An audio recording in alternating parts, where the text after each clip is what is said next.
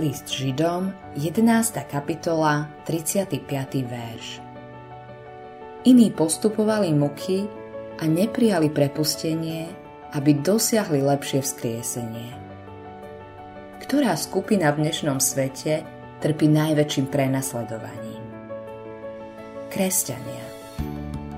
Vieme, že naši bratia a sestry v Kristovi, žijúci v krajinách ako je Čína, Severná Kórea a niektoré islamské krajiny, trpia, pretože ich vlády im nedovolujú praktizovať ich vieru.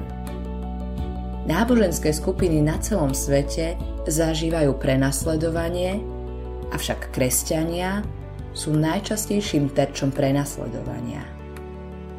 Potvrdzujú to aj štúdie na túto tému. Biblia však hovorí: a všetci, ktorí chcú pobožne žiť v Kristovi Ježišovi, budú prenasledovaní. druhý list Timoteovi, tretia kapitola, dvanásty verš. To nie je zasľúbenie, na ktoré sa zvyčajne chceme odvolávať, však. Veď kto chce zažívať prenasledovanie? Kto chce, aby sa mu ľudia vysmievali, robili si z neho posmech alebo ho zosmiešňovali? Možno sa to stalo nedávno. Možno sa ti ľudia posmievali. Vtipkovali o tebe, keď si vošiel do miestnosti, alebo ťa zhadzovali kvôli tomu, v čo veríš. Zostaň pevne stáť a buď veriacim, pretože v skutočnosti meníš svet. Realita je taká, že ľudia, ktorí menia svet, nie sú oceňovaní, ale často prenasledovaní. Už samotný fakt, že ťa ľudia pri vstupe do miestnosti identifikujú predovšetkým ako kresťana, o tebe niečo vypovedá.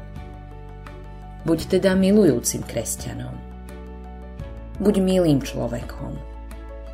A uisti sa, že ak ťa niekto prenasleduje, je to zo správnych dôvodov. Už som videl neznesiteľných, dotieravých, panovačných a hádavých kresťanov. Keď ich potom niekto odmietne, hovoria: vďaka Bohu, som prenasledovaný kvôli spravodlivosti. Halelúja. Nie.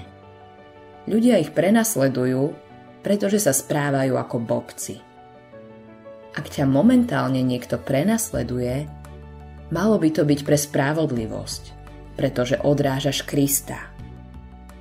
Určuješ teplotu v miestnosti, alebo ju len odrážaš?